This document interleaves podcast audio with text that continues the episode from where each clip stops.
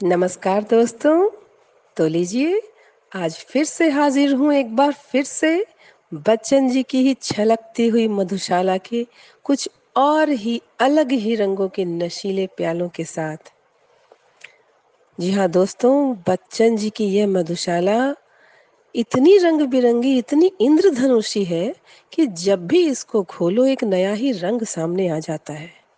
अभी तक आपने मधुशाला की श्रृंखला में कई खट्टे मीठे और दिलकश घूट चखे हैं, जिनमें इस निराले कवि ने जीवन के लक्ष्य को भी मधुशाला से रिलेट करके एक अलग ही मादक, रसीले और जोश भरे अंदाज से पेश किया है।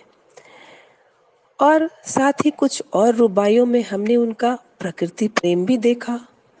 बच्चन जी ने प्रकृति के समस्त उपादानों में मधुशाला को कल्पित किया। और उस प्रकृति की मादक मदिरा का पान मैंने आपको करवाया। पर आज की तो हाला का रंग ही कुछ निराला है। जी हाँ आप बस सुनते जाइए। यह मदिरा तो अपने अमृत को पिलाकर समस्त सृष्टि से, सारे विश्व से भेदभाव को मिटाकर धरती पर समानता के भाव की वर्षा करना चाहती है। यहाँ उनकी तुलना यदि मैं समाज सुधारक व संत कवि कबीर से करूँ तो अतिशयोक्ति नहीं होगी, क्योंकि वो अपनी अखड़ वाणी में जातिवाद, धार्मिक भेदभाव आदि पर कटाक्ष करने के लिए माहिर थे। और यहाँ बच्चन जी ने भी धर्म निरपेक्षता की बातें करते हुए हिंदू, मुस्लिम, अमीर, गरीब आदि के भेदभाव को धरती से हटाने के लिए मधुशाला को मंदिर व मस्जिद से भी कहीं अधिक श्रेष्ठ बताया है। उनका कहना है कि जो व्यक्ति धार्मिक भेदभाव को भुलाकर आए, जिसके मन में कोई भी भेद, किसी भी तरह का डिफरेंसेस ना हो, सिर्फ़ उसी का और सिर्फ़ उसी का मेरी मधुशाला में स्वागत है। तो दिल से सुनिए धर्म निरपेक्षता पर बेस्ड उनकी कुछ रुबाइयाँ। धर्म ग्रंथ सब जला चुकी है, जिसके अंतर की ज्वाला मंदिर मस्जिद गिरजे सबको तोड़ चुका जो मतवाला। पंडित मोमिन पादरियों के फंदों को जो काट चुका, कर सकती है आज उसी का स्वागत मेरी मधुशाला। बने पुजारी प्रेमी साकी देखिए, मंदिर के पुजारी को वो क्या बनने के लिए बोल रहा है कि ये सब पुंगापंथी छोड़ के आप तो बस मधुशाला के प्रेमी साकी बन जाओ। बने पुजारी प्रेमी साकी, गंगा जल पावन हाला, रहे फेरता अविरल गति से मधु के प्यालों की माला। और लिए जा, और पिए जा, इसी मंत्र का जाप करे, मैं शिव प्रतिमा बन बैठूं, मंदिर हो यह मधुशाला। बजी न मंदिर में घड़ियाली, चढ़ी न प्रतिमा पर माला, बैठा अपने भवन मुअज्जिन, देकर मस्जिद में ताला। लुटे खजाने नरपतियों के गिरी गाढ़ों की दीवारें, रहे मुबारक पीने वाले खुली रहे यह मधुशाला। हरा भरा रहता मदिरालय, जग पर पड़ जाए पाला वहाँ मुहर्रम का तम छाए, यहाँ होलिका की ज्वाला। स्वर्ग लोक से सीधी उतरी, वसुधा पर दुख क्या जाने? पड़े मरसिया दुनिया सारी, ईद मनाती मधुशाला। कवि के कहने का मतलब है कि मदिराले जो है, वो हमेशा ही रौनक से भरा रहता है। भले ही सारे जगत पे पाला पड़ जाए। पाला पड़ने का मतलब होता है कि बहुत ज़्यादा ठंड पड़ने से फ़सलें जो सूख जाती हैं, उनको पाला पड़ना कहा जाता है। तो कह रहा, भले ही पूरे जगत पे पाला जैसा पड़ जाए, सूखा पड़ जाए, लेकिन मदिरालय जो है वो हमेशा हरा भरा रहता है। वहाँ की रौनक कभी कम नहीं होती। क्यों? क्योंकि ये जो मदिरालय है, ये सीधा स्वर्ग लोक से उतर के इसकी मदिरा आई है, इसकी हाला आई है। तो ये धरती के दुखों को क्या जाने? ये अपनी ही मस्ती में चूर रहती है, भले ही दुनिया में कितनी भी तकलीफ़ हो, मधुशाला में तो ईद ही मनती रहती है। और ध्यान से सुनिएगा, ये पंक्तियाँ तो मुझे बहुत ही पसंद है। एक बरस में एक बार ही जलती होली की ज्वाला, एक बार ही लगती बाजी जलती दीपों की माला। दुनिया वालों किंतु किसी दिन आ मदिरालय में देखो, दिन को होली रात दिवाली रोज मनाती मधुशाला। दिन को होली रात दिवाली रोज मनाती मधुशाला। दुत्कारा मस्जिद ने मुझको कहकर है पीने वाला, ठुकराया ठाकुर द्वारे ने देख हथेली पर प्याला। कहाँ ठिकाना मिलता जग में, भला अभागे काफिर को शरण स्थल बनकर न मुझे यदि अपना लेती मधुशाला। पथिक बना मैं घूम रहा हूँ, सभी जगह मिलती हाला। सभी जगह मिल जाता साकी, सभी जगह मिलता प्याला। मुझे ठहरने का ए मित्रों, कष्ट नहीं कुछ भी होता। मिले न मंदिर, मिले न मस्जिद, मिल जाती है मधुशाला। कहने का मतलब कि कोई भी जगह जिसको कहीं ठौर ठिकाना ना हो, उसे इस मधुशाला में ज़रूर जगह मिलती है। वहाँ कोई कुछ नहीं पूछता, वहाँ कोई कष्ट नहीं होता, और मैं कभी भी कोई भी वहाँ जाके आराम से अपना बुरा समय बिता सकता है। अब देखिए, मस्जिद की तुलना मधुशाला से की है और देखिए क्या क्या बता रहे हैं। सजे न मस्जिद और नमाजी, कहता है अल्लाह ताला, सजधज कर पर साकी आता, बन ठन कर पीने वाला। आपने हमेशा देखा होगा, साकी तो सच में बहुत ही सजा धजा रहता है और जो पीने वाले जाते हैं अच्छे बार में बैठ के पीते हैं, वो लोग भी काफ़ी एकदम सज संवर के और बेहतरीन ड्रेसेस पहन पहन के वो लोग वहाँ पे आते हैं। तो सजे न मस्जिद और नमाजी कहता है अल्लाह ताला, सजधज कर पर साकी आता बन ठन कर पीने वाला। शेख कहाँ तुलना हो सकती, मस्जिद की मदिरालय से चिर विधवा है मस्जिद तेरी, सदा सुहागिन मधुशाला। बजी नफीरी और नमाजी भूल गया अल्लाह ताला, गाजगिरी पर ध्यान सुरा में मग्न रहा पीने वाला।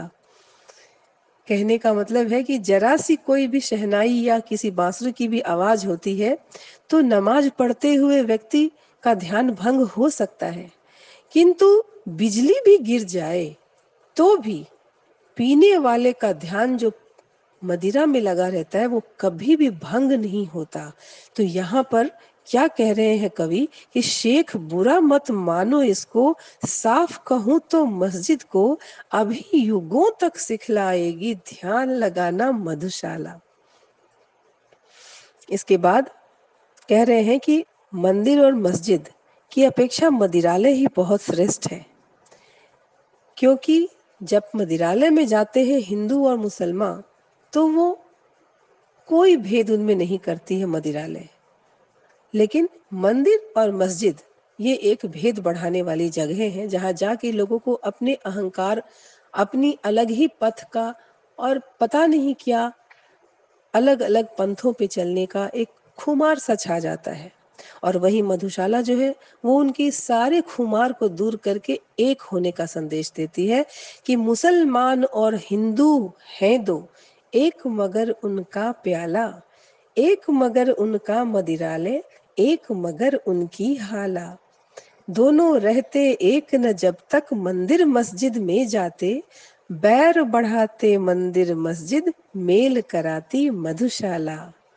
कोई भी हो शेख नमाजी या पंडित जपता माला, वैर भाव चाहे जितना हो, मदिरा से रखने वाला एक बार।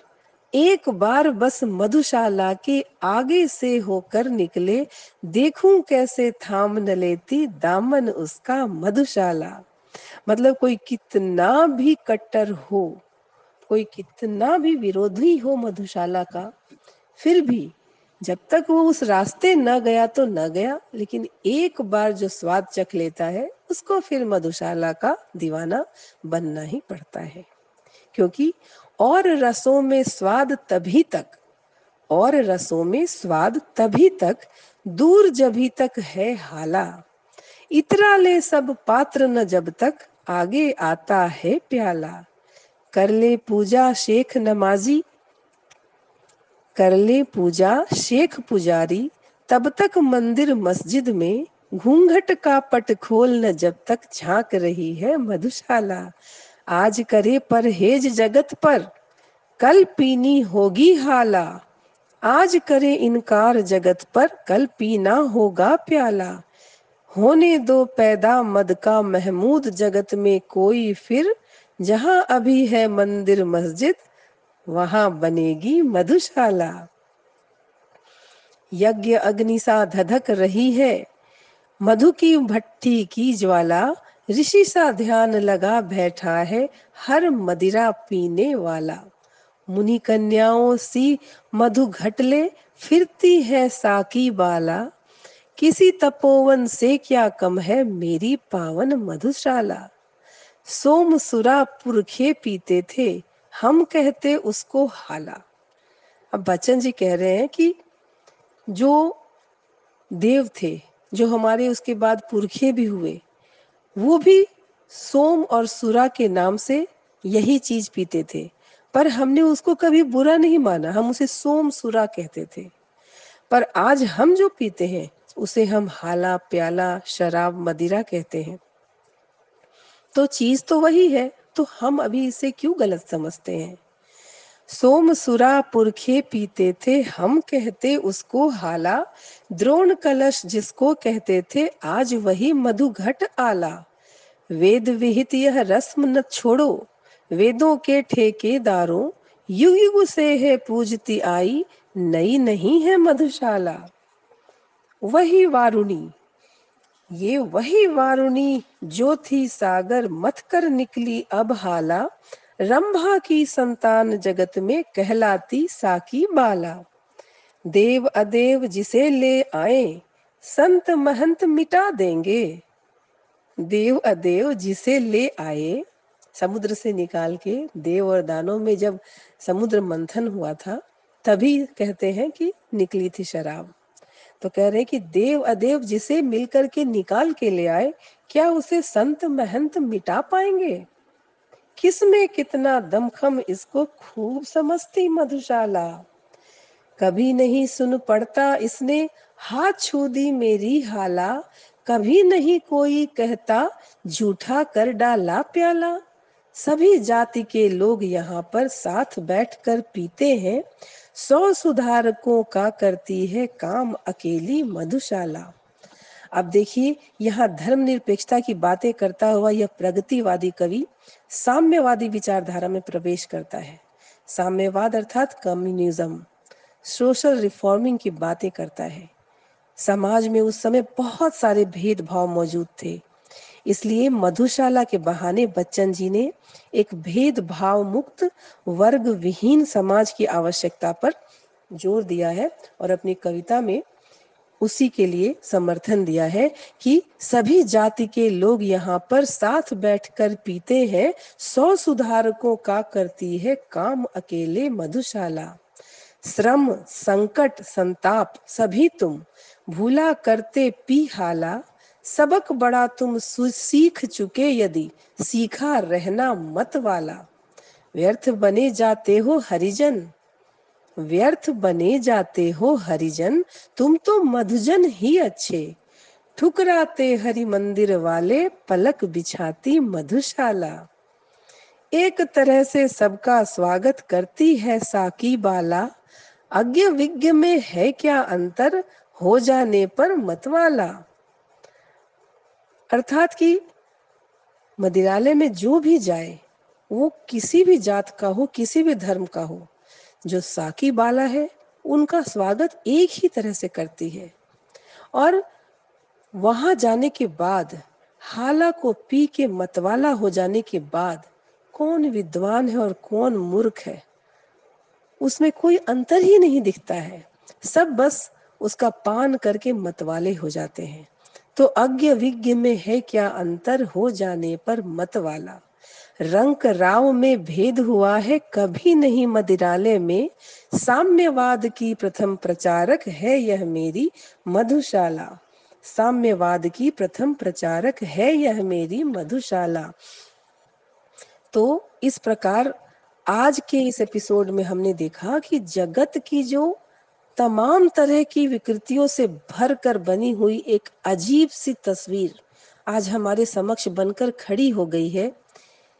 वस्तुतः बच्चन जी ने यह प्रयास किया है कि अपने इन साम्यवादी विचारों की तूलिका से, अर्थात ब्रश से, उस जर्जर और विकृत तस्वीर पर प्यार से इतने रंग फिराए सुंदर सुंदर कि वहाँ सुंदर सी एक ऐसी मधुशाला का सजीव चित्र बन जाए, जहाँ जाने के बाद कोई भी किसी की जाति या धर्म को नहीं पूछता है।